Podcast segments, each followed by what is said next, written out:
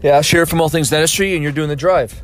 So today, talk about a couple days ago, but uh, starting Monday, but today is a very interesting day because I'm just heading in a bit early um, to get set up. We've got a brand new dentist working for uh, working for us, and he is going to tackle his first root canal. He just graduated literally two months ago, and uh, these days in dental school, essentially, it's I think it's just try to pump them through and with as minimum amount of inf- things they can do, and learn how to refer. That's my uh, that's my heart feeling because endo is pretty complicated, and uh, takes it's taken me five years to really hone.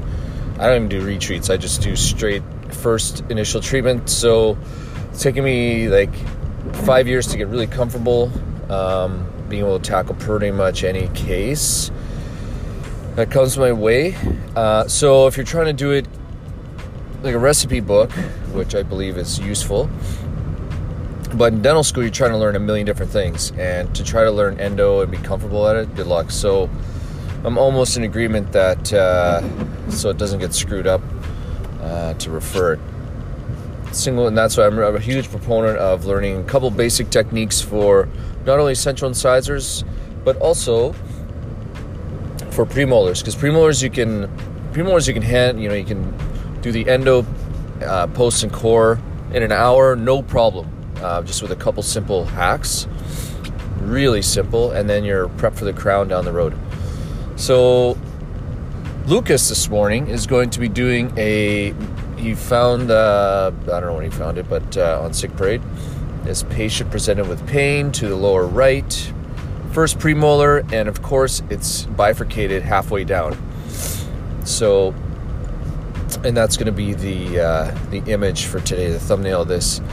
So he's this is his first root canal. I'm like, okay, let's rock and roll. So we're going to set up the operatory so my uh, my computer's going to uh, stream through a larger screen, so he can either see what I'm doing or I can see what he's doing through the microscope. So we're going to try to tackle that. We're going to play some calcium hydroxide. So we're going to learn some tips on that. So that's I'm heading in a bit early. And set up this uh, screen because it's got to move it from one operatory to another. And then, so I can't remember what I did during the Monday day, but I tell you what I remember uh, Monday night was really cool because it was another root canal, two of them. So the first one, which is really inter- interesting again, was searching for MB2. So I'm troughing like I normally do can't find it, and when I can't do that, I'm gonna I'm gonna assume that it's a fin or something running down the side of MB1. So I'm gonna start searching there, and sure enough, I can kind of see a little spot with my uh, with the microscope right mesial uh, no palatal to the MB1, but I can't get a file in there. I don't usually usually I don't have ultrasonic set up, uh, but what I do have is my Wave One Gold primary file. So what I do is I try to use that as my kind of my shovel. So I'll actually bend it, and I had to angle the handpiece a weird way. And sure enough, that file just worked its way down that other canal like magic. It is unbelievable. Uh, so I'm a huge proponent in reciprocation, and uh, able to use that. So to dig out, to I like to say, to snuff out that canal. So actually, we had MB1 and MB2. They were confluent, but uh, they were right next to each other. There's still a little uh, fin between them of uh, dentin. But the thing is, is that if you leave it, unfortunately, and this was a necrotic case, there's a high probability that MB, that mesiobuccal root failing. So we cleaned that out. Uh, that worked out really well. And then we had a case come back, which really interesting guy. Actually, I was really impressed. The people that dentists that I work for, they uh, about 10 years ago uh, did a did some ortho.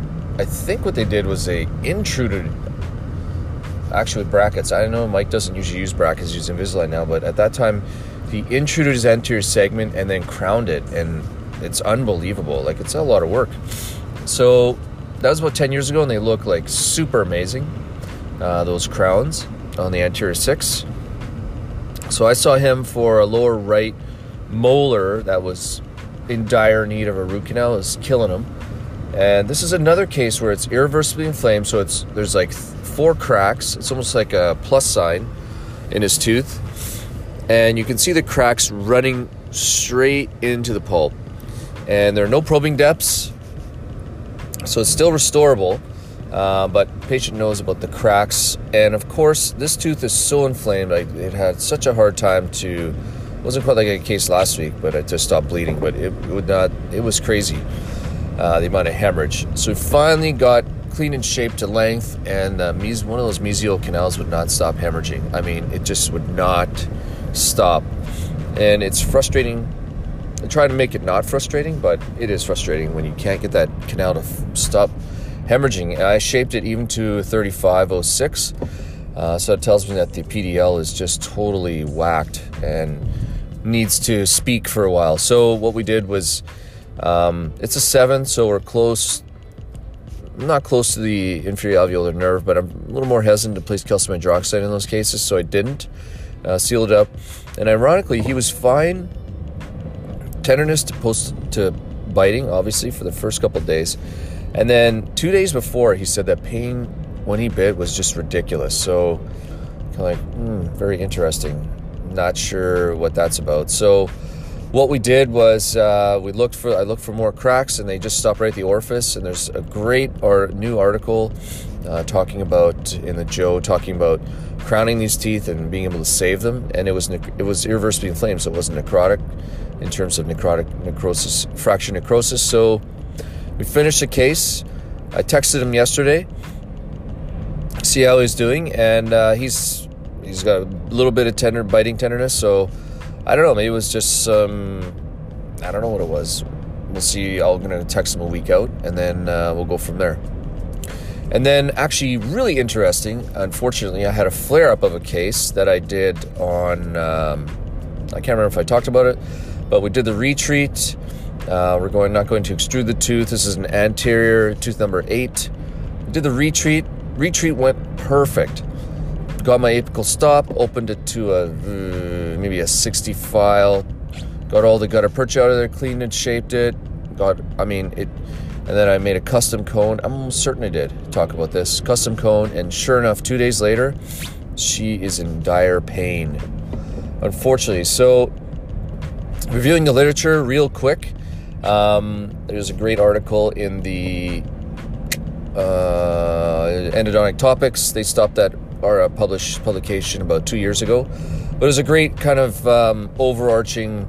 You know, here's some topics in endo, and let's talk about them. And that was started by Haapasalo a number of years ago, and I guess they're just I don't know they just stopped it. So, but what they talk about was flare-ups are like resoundingly from necrotic teeth, which makes sense. It's a microbiological issue. And so in this case, tooth number eight or tooth number one one had a not a big lesion, but uh, her crown had fallen off after many years of service. She can't remember why she had a crown or any of these teeth were necrotic. So she had that tooth we needed to retreat because um, one of my one of my five bosses is going to put a new crown on it. Like, okay, let's do the retreat before we put the new post and core in it. So we did that, and then we also did a 2-2, which was picked up on the CBCT. So tooth number 10, 11, no, tooth number 10 uh, was necrotic with a huge lesion.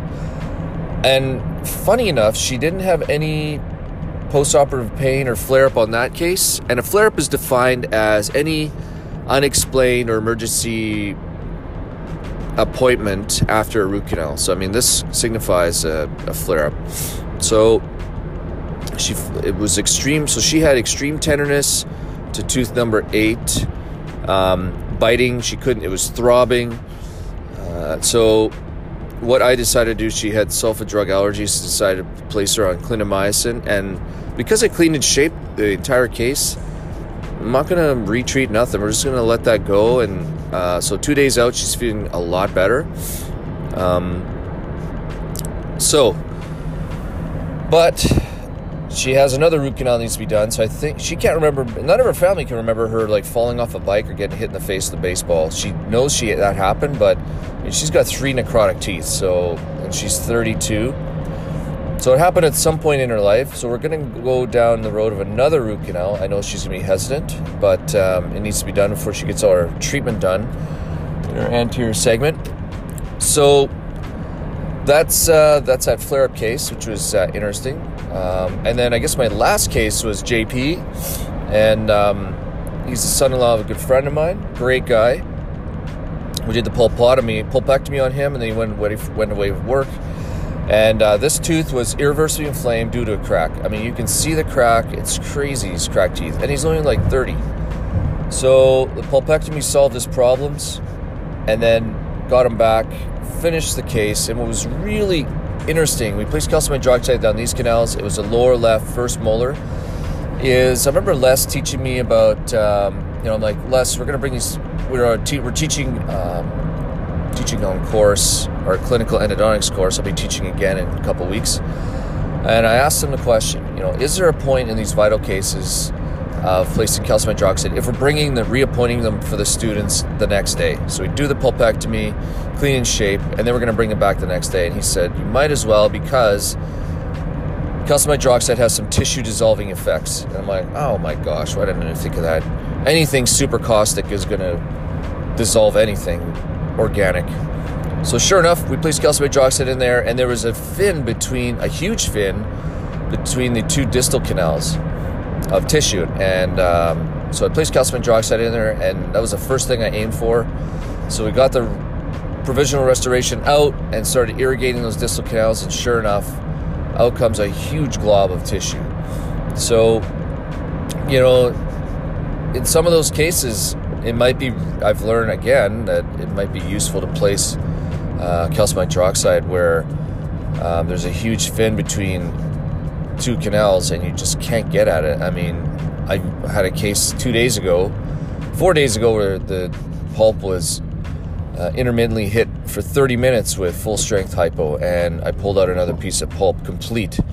And we're talking intermittently, I mean, pretty much the entire time it was um, doused in hypochlorite. But we get, you know, I mean, that vital tissue is going to cause problems down the road, so we got to make sure. And this guy was headed to uh, Australia, so we needed to make sure we had his case completed properly because he's flying, and uh, he's where there are no Canadian Canadian dentists. I mean, he obviously can go see a Australian endodontist. That's no problem. So, anyways, um, that is pretty much up for the week. We got uh, got a lecture tomorrow night. We're gonna talk about the five tips that I've learned, and actually today, I totally forgot. At lunchtime, my time, I'm I was really grateful. Uh, John Rhodes is to. We're to do a webinar on some of the. He's got four CBCT cases. He's to uh, present. Um, we're just to do a video, do a Google Hangout with him, and uh, record that and throw it up, post it. Because uh, he's a great endodontist, and I learned so much from him, just online, literally online. So I'm grateful to him, and we're going to uh, roll that out probably the next week. So Thanks for joining me, and we'll talk to you soon. Cheers.